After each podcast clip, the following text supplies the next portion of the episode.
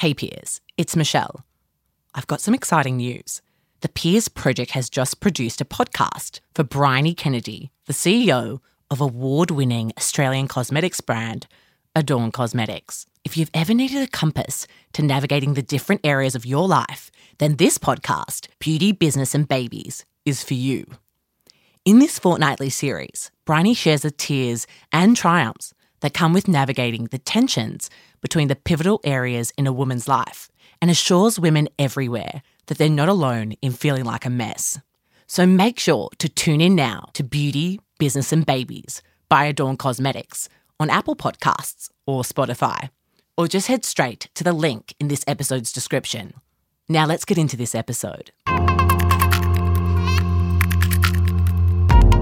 This is the Peers to Peers podcast, powered by The Peers Project. Hello, peers. Welcome to the Peers to Peers podcast. Peers speaking, peers listening. This is a conversation for you. I'm your host, Michelle Akidinol, founder of The Peers Project, millennial entrepreneur, world traveller, podcast expert, and forever your fellow passionate peer. Each week, I invite inspiring millennial entrepreneurs from around the globe to chat with me. No filters, just real talk, peer-to-peer. Together, we unpack what it takes to go your own way and why there's nothing better. As always, thank you for listening. If you enjoy our podcast, please do pass it on. The more peers, the merrier. Hello, everyone, and welcome to another episode of the Peers to Peers podcast. Whether you're running your own business, studying at university, or just trying to get through your nine to five, all of us have felt overwhelmed at one point or another. No one knows this more than our latest guest, Katie Proud. I'm super excited to welcome Katie onto the show today. As the founder, director, and C E O of Hypometer Technologies, Katie is all too familiar with wearing multiple hats. But thankfully, she's here to enlighten us all on how we can get better at juggling multiple roles. For those of you who haven't yet, make sure to take a screenshot of this episode right now, post it to your Instagram story, and tag us at The Peers Project so that other peers out there can benefit from the wisdom of these amazing millennial entrepreneurs. Okay, without further ado, here is my conversation with the amazing Katie Proud.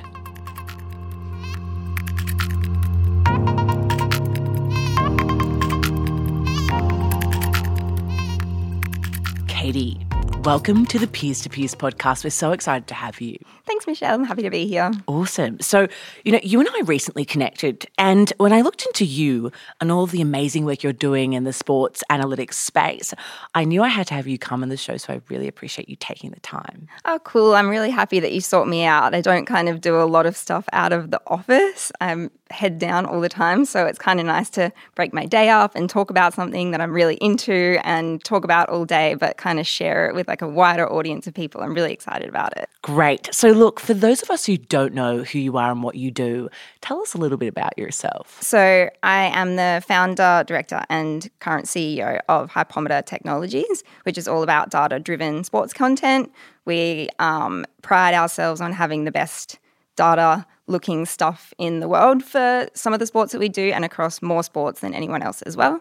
Um, we have two products called Stats Insider and Fantasy Insider, um, very much in the content-driven, um, customer-facing sports world, and we also have kind of a B two B side with business as well. Oh, amazing. It's so cool. I was looking into you, obviously, before this, and I was just like, this is so great that it's so different, you know? I'm like, wow, I'm so interested to dive in deeper with you. But before we do, I want to start with a question that I've often found to be very insightful and revealing, and that is, where did you grow up and how has this impacted the choices you've made in your life and in your career so far? Um, I grew up in Noosa, which everyone would have their own picture of Noosa in their mind, and it's hoity-toity and it's rich and it's kind of somewhere you go on holidays, especially for Melbourne people. Um, but for me, Noosa is the home of homes, my dad was in triathlon and started the Noosa Triathlon in Noosa, which has kind of been like the reason for a lot of tourism there. And it's grown, and now it's the biggest place. It's just so busy at Christmas time and it's packed. And um, I suppose the way that that has contributed to me is that I just understand what it is like to play, be in a small place, um, growing up with basically nothing, very much not a city. Um, but then the way that it's influenced me now, I don't know, like I, I, I love that place. And if I can think of somewhere that is my happy place and I visit there ten times a year, then that's kind of like my getaway and my escape. And that's Um, really special, and that's where my family is, and that's what's really important to me. I love that. And when I did see that, you know, Noosa, I was like, oh, that's such a cool place to grow up in. But it is so different for Melburnians or, you know, people coming there to visit just for a week or a weekend, you know, than growing up there. You know, what was those early days like? What were some of the things you loved to do as a child, like when you were there? Um, swim, swim. We did the up the world up the beach championships every weekend with my dad, and we kind of um, basically learned to catch waves. I did a lot of surfing. We did a lot of walking through the national park and running through the national park. I think everyone in my family hoped that I would be a guy and that I would be the sporty triathlete that kind of emerged from our family. So uh, I was in that for a while. Not a triathlete, though, I should really clarify at all. Um, so that's the kind of thing that we did. And then kind of growing up a little bit more, we I went to school in Bodrum, which is a little bit further down, um, about forty-five minutes from Noosa, where there was a bigger network of people and made friends for life there. Amazing. That's so amazing. I think you studied media and comms, media communication, business advertising. Was that? Yeah. What made you choose that? Like what? You came from such kind of a sporty family and, you know, always kind of in nature and whatnot. What made you choose kind of business? Um, I absolutely thought from very early on that I was going to own an advertising agency. Wow. That was my dream from when I was probably fourteen maybe. And I loved ads and I would watch them on, and I used to like watch the Super Bowl just for the ads and vote on those Doritos competitions. Yes. Doritos ad competitions. And I thought that that was everything. Um, and I actually did.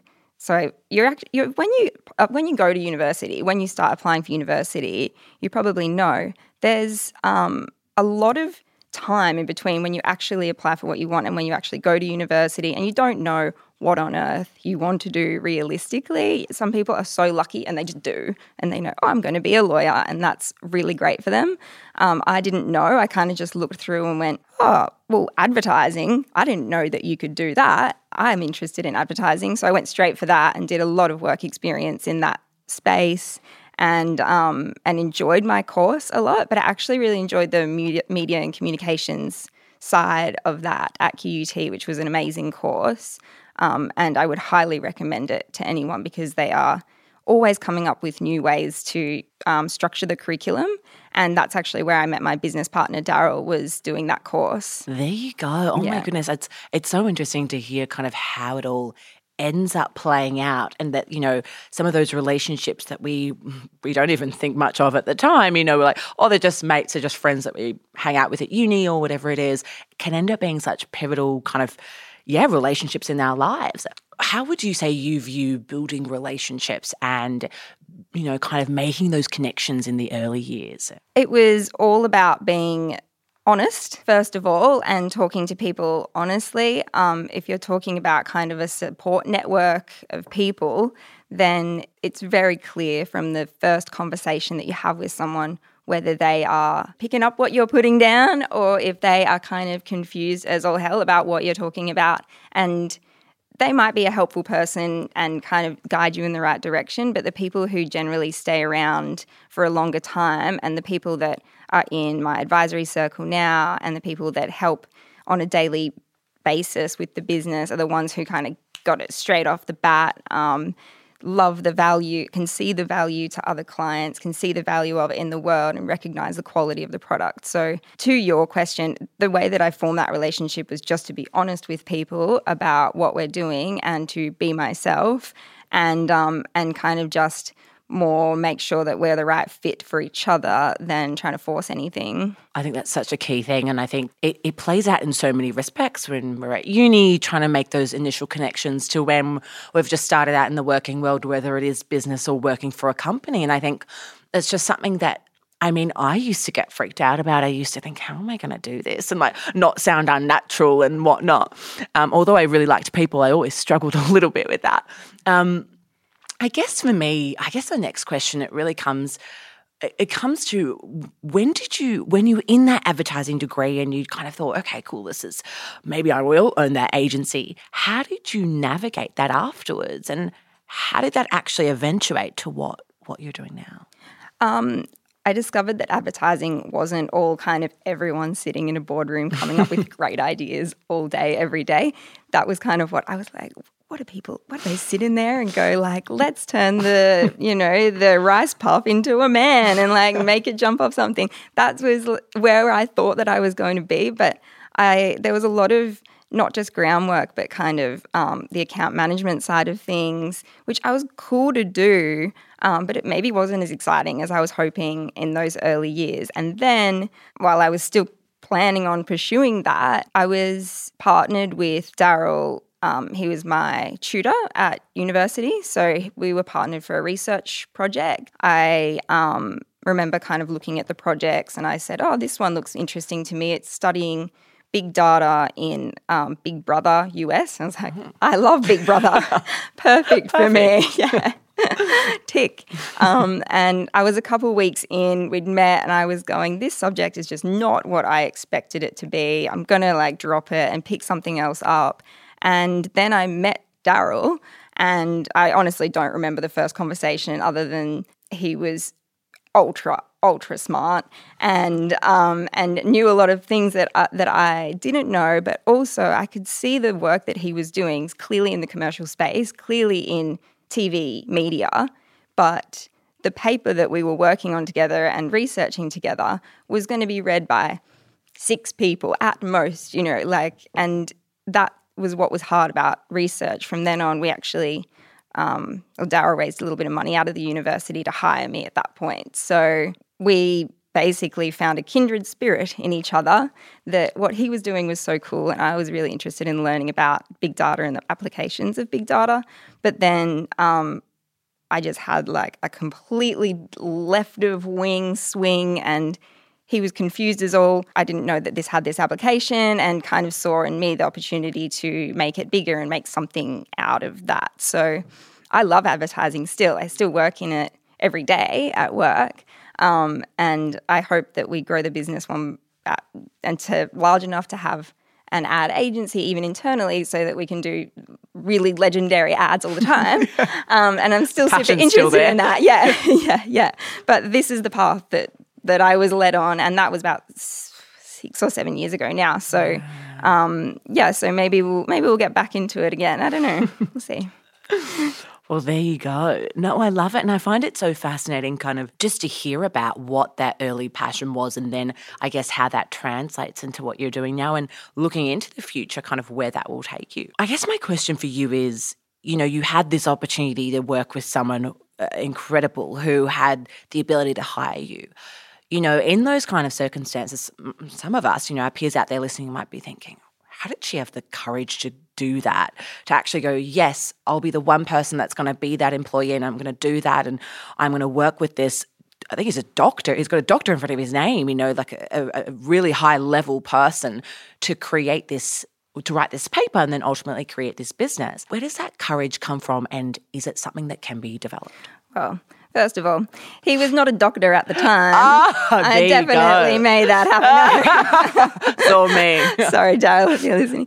No, he was doing his PhD at the time oh. that we met, and he wasn't. Um, he was definitely a tutor there because that's one of the things that kind of comes with studying at that time. But there was not any courage at that point. I would have to say there wasn't any courage because we were enjoying working together. Um, there wasn't a hierarchical feeling in any way. It was a lot like, oh, now let's work on this. Okay, now let's work on this. And we have always been very much this is a cool idea, let's build it. This is a cool idea, let's build it. And we've always done that together, and I think seen equal value in each other. Despite my age at the time, I would have been um, twenty-one or twenty-two, I suppose, when we met. So despite my age, he was never looking down on me with that, and he's young as well.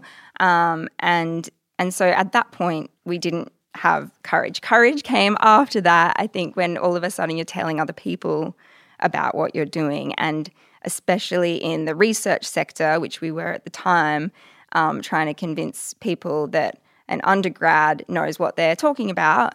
And I was the first published undergrad at Q U T at the time, and um, I had a an article that we published on The Conversation at that point. We'd published it. It got, you know, a lot of positive comments and peer reviews, and um, they actually pulled it down when they found out that I was undergrad.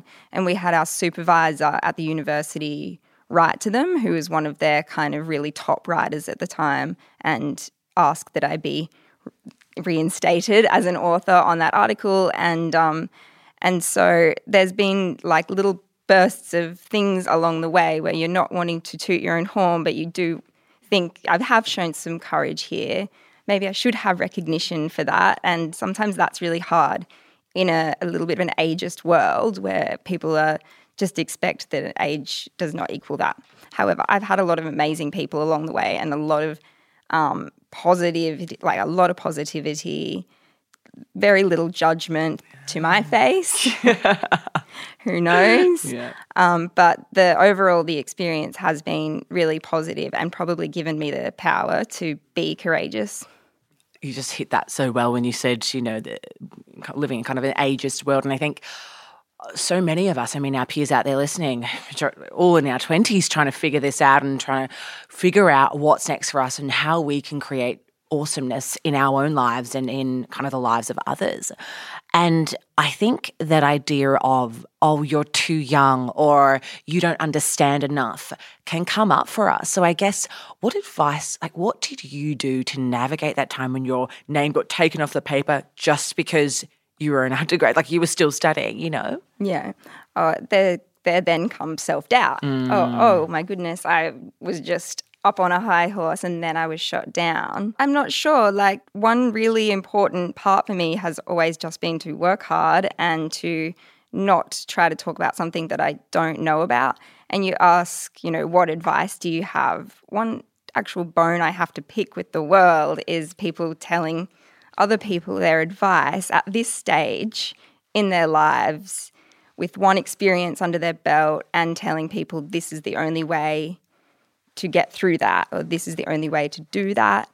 I don't believe that that's true, and I've been to a lot of conferences and heard a lot of talks where someone's giving me advice, take it on board so heavily, so um, and go, that is the only way and that's how I'm going to have to do things, and compare yourself all of a sudden. And I don't think that people should compare themselves or their experiences to someone else at all, especially at this age when they might have just fluked it. Yeah. Yeah. Like, oh, my advice is go for it, you know. You might just fluke it. So, yeah. oh, I, I I can appreciate that. I think, you know, it, it, it almost goes both ways. It's having those those people we look up to or we appreciate and and kind of going, okay, well, we could emulate what they've done in some way, but then also realizing that we're each our own person. We're going to have different experiences. It's never always going to be exactly the same. Talk to us a bit about how that transition happened. So, you know, you were just writing the research papers with him. He was just doing it as, I guess, a passion thing on the side. Where did the when did the point come where you both thought, or maybe he thought, I want to turn this into a business?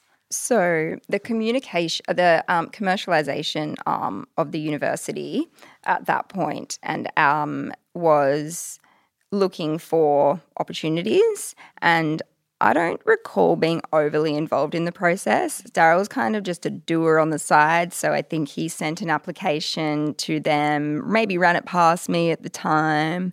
Um, and next minute, I think we got twenty grand to fund, you know, the next six months or that would not be enough no. money.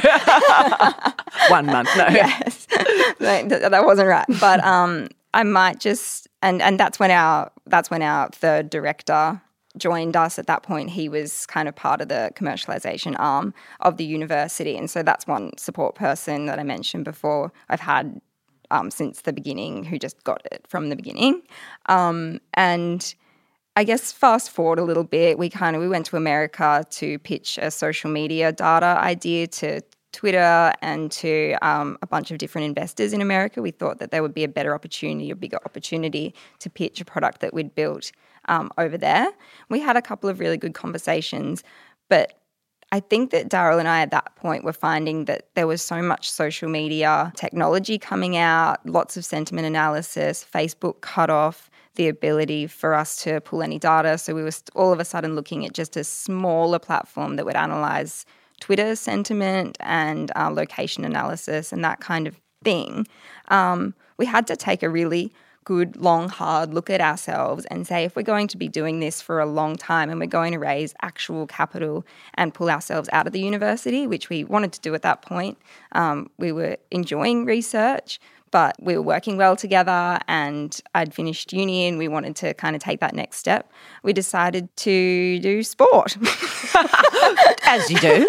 It just, it doesn't fit into the narrative up until this point at all. But um, for some background on it, Daryl had put himself through um, university in the early years um, by being a gambler. So um, he'd been building models and had a long-standing interest in building sports models for gambling and for fantasy sports. Um, at the time, the daily fantasy sports industry was starting off in Australia. This was mid twenty fifteen with the first company, which was Moneyball. And we knew that we had a couple of models. Um, we pitched an idea to Blue Chili, who was our kind of startup incubator company at the time, and um, managed to get our I P out of the university and took some early investment from Blue Chili to start Fantasy Insider. So um, we basically were building um, player projection models for A F L and N R L. And then later that year, I think we started doing N B A. And um, how far do you want me to go into this story? I mean, you can keep going. Yeah. So that was our that was the start of our first product, and the and the start of okay, we've got enough money now to pay ourselves a little bit, a really little bit. I should stress a really little bit, and so every little dollar counted for sure. And we kind of did everything ourselves at that point. So, you know, just general business management, and then you know, um, user interface design. I all of a sudden was a, that was my thing, and then had to be yeah, yeah, new thing that I picked up, and I was super involved still in building the models and the different kind of weighting and indexes you give to um, a stadium, or the importance of a player having only played this many games before, or that kind of thing. So I was still very much involved in that, and then all of the kind of runnings of the social media and the advertising, the marketing, the um, investor side, and um, so many other elements that don't spring to mind right now, but just uh, go with that process. Mm. Um, So we ran Fantasy Insider, and it was the leading, it still is the leading daily fantasy sports platform in Australia for tools and information. The um, industry was expected to be huge, and that's how we raised money originally. Was, you know, it has it's a two billion dollars industry, uh, well, bigger than that, but the two companies at the time in America, DraftKings and FanDuel, were the biggest, were worth a billion dollars each. And coming to Australia, this is going to be huge, everyone get on board. There were a couple of, you know, big platforms starting. And so we were in a really good position at that point. The industry just didn't do as all people expected at that point. So I'm sure we'll talk about failure at some point. um, and I wouldn't call it a failure because it led to where we are now, but we had to look at different avenues, and when looking basically inward at ourselves and going, we've got to raise our next set of capital that's going to set us up, that will give us enough money to have employees, and we know what we're doing is good. So um, basically we build player level models to predict how many points each player is going to score in an actual game.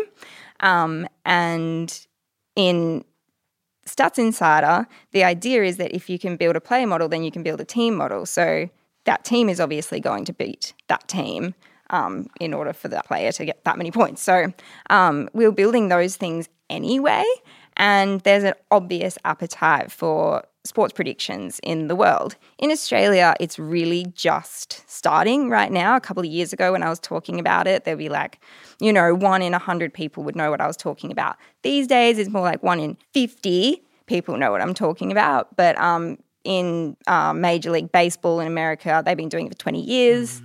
Um, predictions are really common, and it, it provides a deeper level of analysis for a more engaged fan experience.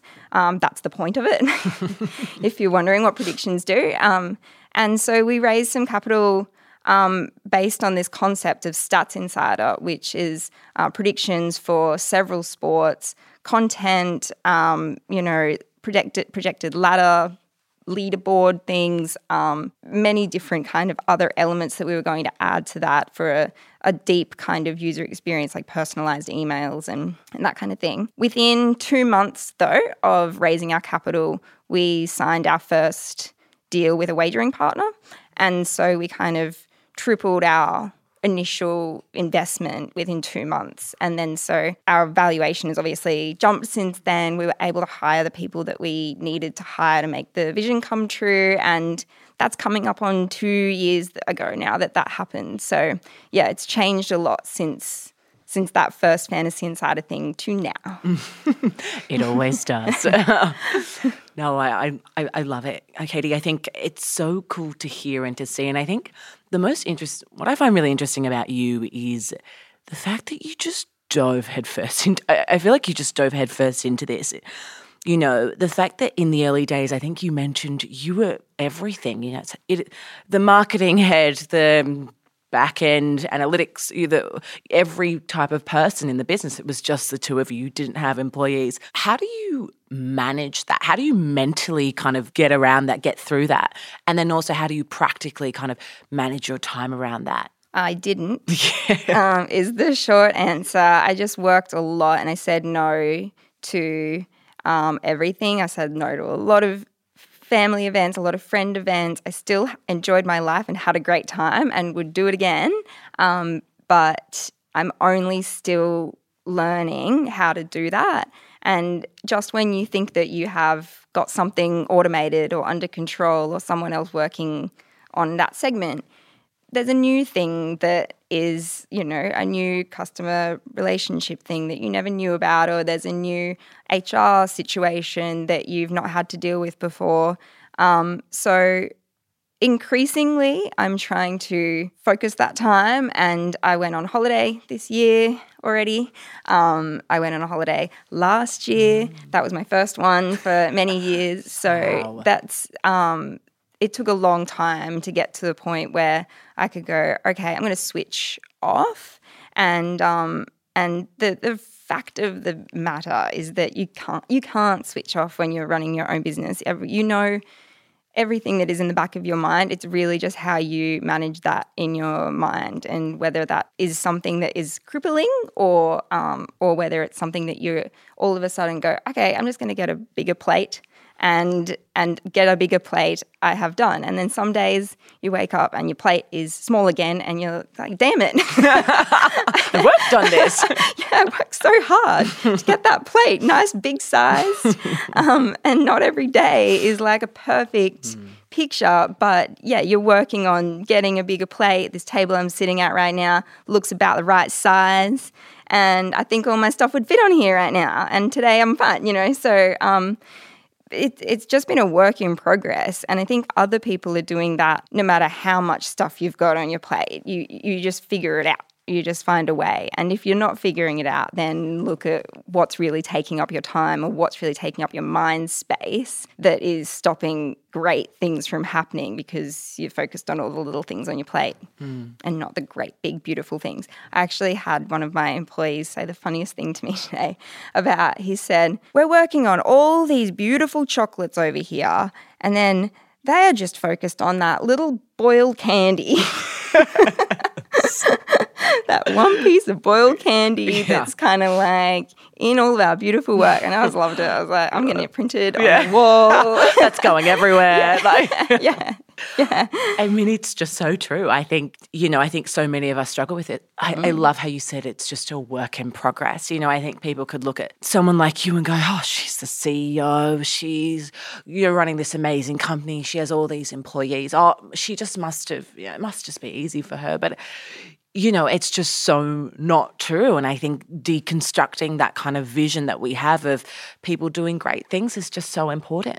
So I guess lending to that, I'd love to dive a bit deeper into the failures. So you mentioned before there was that kind of moment there where it kind of, you thought maybe it would, you know, not go as planned. Talk to us a bit about one of the toughest times you've had in business. This year gone has been a learning curve of the century. I don't know, if someone else had been in my shoes, they would have said the same thing. It's been wild, um, ma- mainly because we, we've shifted our focus a little bit from customer-facing. We still love everything customer-facing that we're doing. It's actually very hard to make money that way. Um, we are loving our business-to-business side, and so we've been working really hard on that, growing um growing all kinds of arms in the world. So having kind of someone in America, someone in the U K, um, someone domestically that can be at all touch points. Um, and at the start of that process, at the early stages of that process, we had a fantastic looking, life-changing, business transforming looking deal that was very close to coming off. Um, we've been working on it probably three months, which is sounds long, but it's not. Um, you generally expect to get about five percent of your conversations come off in a deal of this kind of size. And um, I don't think I pulled that number from nowhere. Um, and so we had this deal that was looking really good, um, and it fell through. Basically, it was a no at a very weird point, and um, it was from America, so I was waking up kind of at five a.m. every morning checking my phone, and the feeling that I expected to get at that moment, and this is what I kind of say about how you manage how you manage it and how you're like training yourself to manage all of the different bits and pieces. At that time, I was in a great space. I was going, we've got, you know, fifteen other conversations going on. The fact that this has come off means that something else is, means is going to happen for us. For some reason in that moment, maybe it had been a um, conditioning of downs and, you know, no's or different things that had happened over several years. Maybe it was the experience, or maybe it was just a great day for me. But I just woke up and was like, okay, bad news. um, there's three other people who are heavily also invested in this right now. I can message them and say, bad news, but here. And this is a story of failure, but it is a story of Um, not being so downtrodden by failure does not mean you are a failure, does not mean failure is your friend. It means um, failed this time, next. And that um, that was a huge transformative way of looking at a situation for me at that point. Failure can feel really crap, and you um, struggle through it, and no one knows what you're going through. In this situation, we pushed through it very easily. Can still look back on it, still talking about it right now, obviously. Still can look back on it and go, oh, that was a shame. We'd be in a different position right now if that had happened. But what other great things have happened since then? And um, it just means that you need to work a little bit harder, and something that seemed easy wasn't so easy, and it's going and and when when has it ever been easy? So that's kind of the viewpoint that I had on that. How can we be better at dealing with failure? Did you know that was coming? She's laughing at me right now.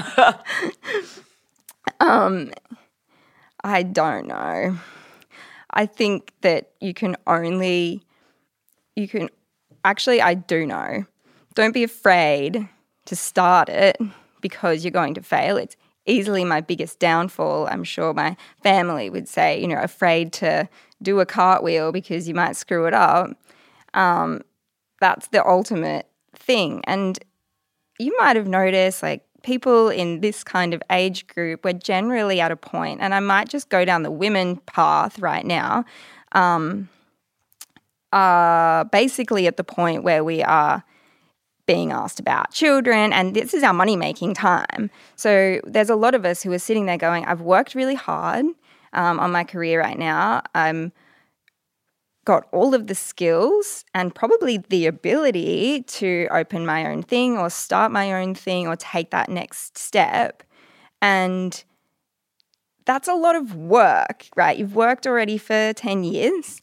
Um, maybe you kind of think, if it fails and I put another five years into that and it fails, well, where am I? Where am I then? And I could have been making money in that time, yet I was poor for five years because of trying to start yeah. my own thing. I hope that I'm making sense and connecting the dots, but um, so many people around me right now are in that conundrum, and I get it, because starting my own thing right now, knowing what I know, it's scary for sure, but life is long.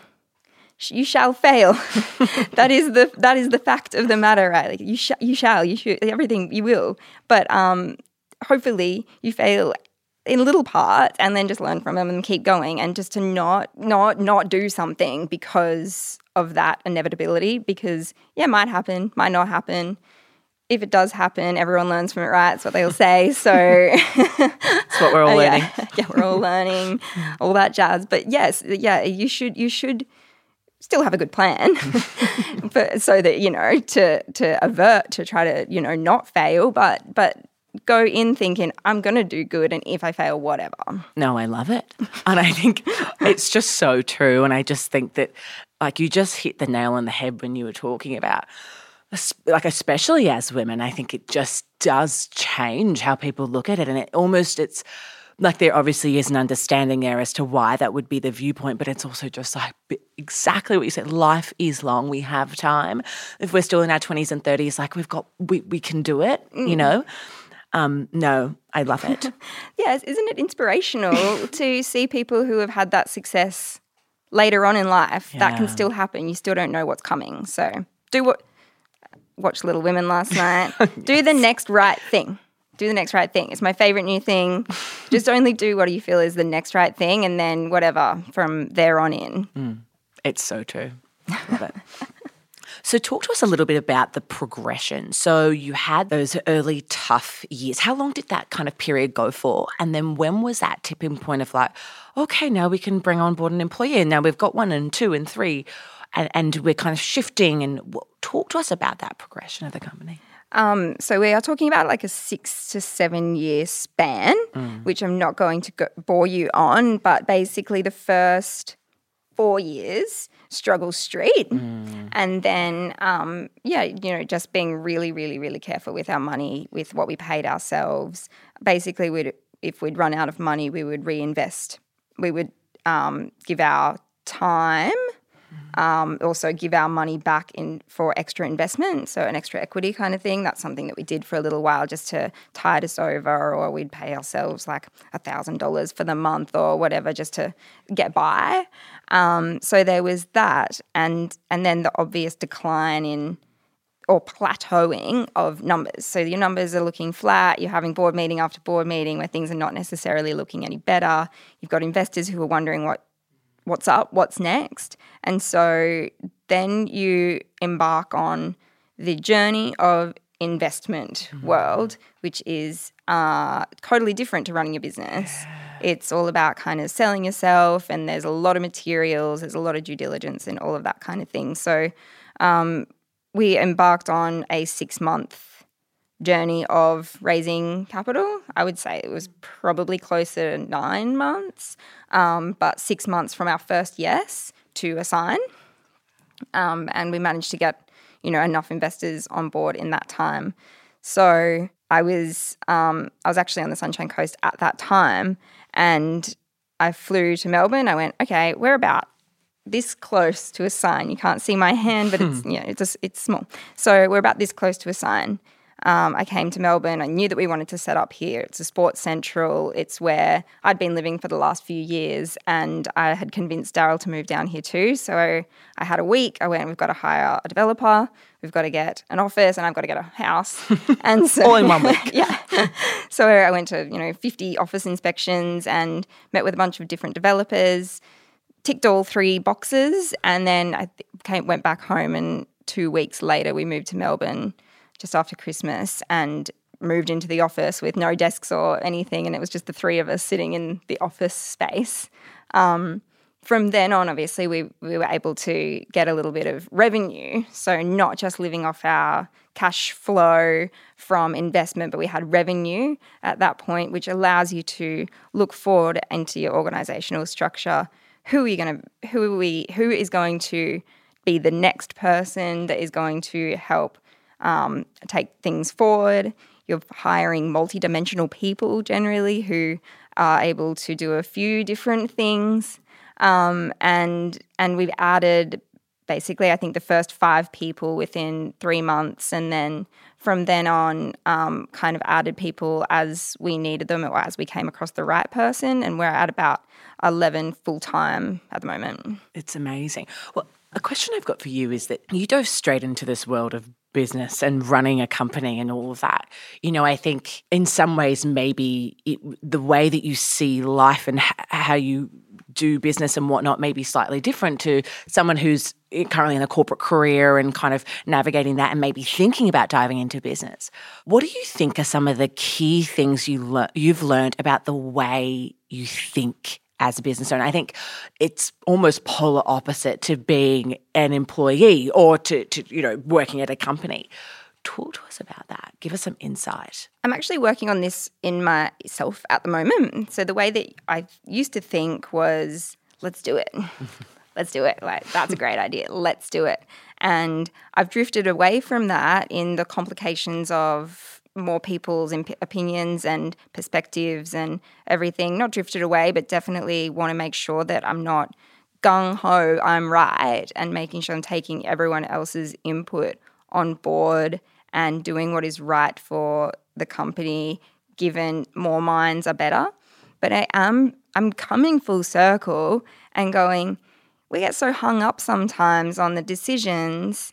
If we just did it and see how it goes, that has worked for us in the past. And in corporate and in a lot of like major companies that I've had the pleasure of spending time in or um, or spoken to people who work in more corporate companies, there's just a lot of um, policy that you could go through, or hmm. you could be the, the girl or the guy who just goes, I'm going to get it done, and you can push through. If you've got enough kind of cred in your company, you can push through the different obstacles and doors and and make something happen. And that's going to be more fulfilling mm-hmm. to you to see something that you came up with and you ideated and executed and then it had a result of some kind. So the difference between that and what I'm doing are kind of blending, and I really want to make sure that, yeah, I'm keeping keeping fresh on the idea and not worrying about every ramification, every possibility. The longer that you're in it, the more you see the problems.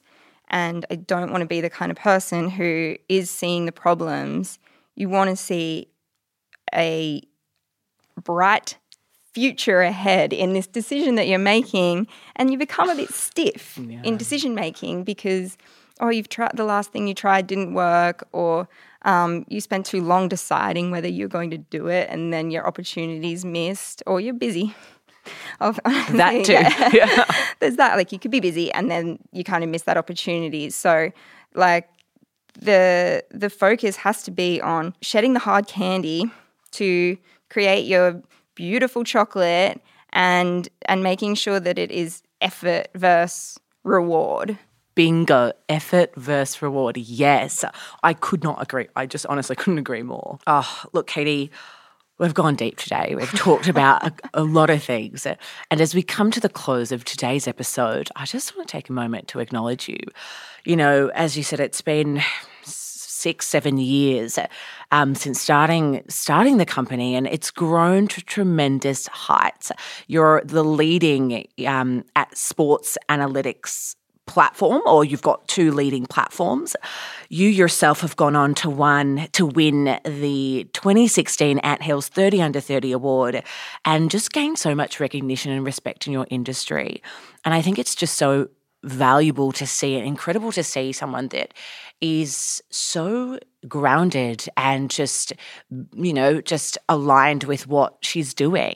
And it almost shows us that we can find that thing and and navigate ourselves through this crazy world of of whatever we're going through and eventually somehow get out the other end unscathed. Uh-huh.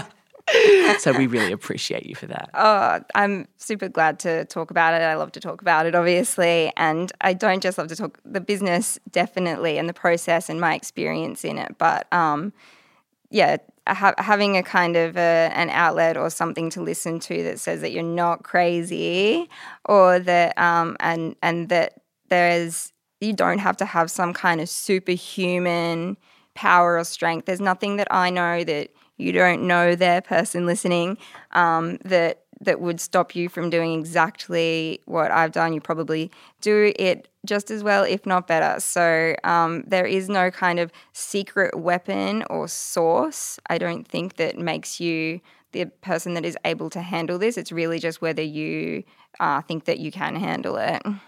Bingo.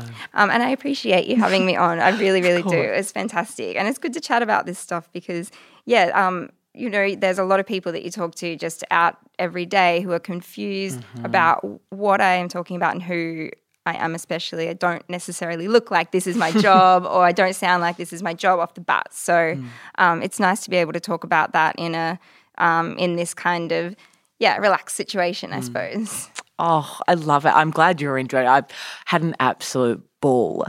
Um, amazing. So look, our final question is how we finish every episode of the Peers to Peers podcast. And that is, what is the value of pursuing what you're most passionate about? It is happiness. There is absolutely nothing that we're searching for that is the, that is different to happiness. That's what we are going for, to be happy with yourself and to be proud of what you are doing and reach a point of contentedness and general stokedness with your life. There is priceless value in your own well-being and your own happiness in that. And if being an entrepreneur or running your own business is what leads you to that happiness, then by all means, do it. I love it, Katie. Ladies and gentlemen, thank you so much. Thank you, Michelle. Yay! So where can, where can people learn more about you and Hypometer? Um, so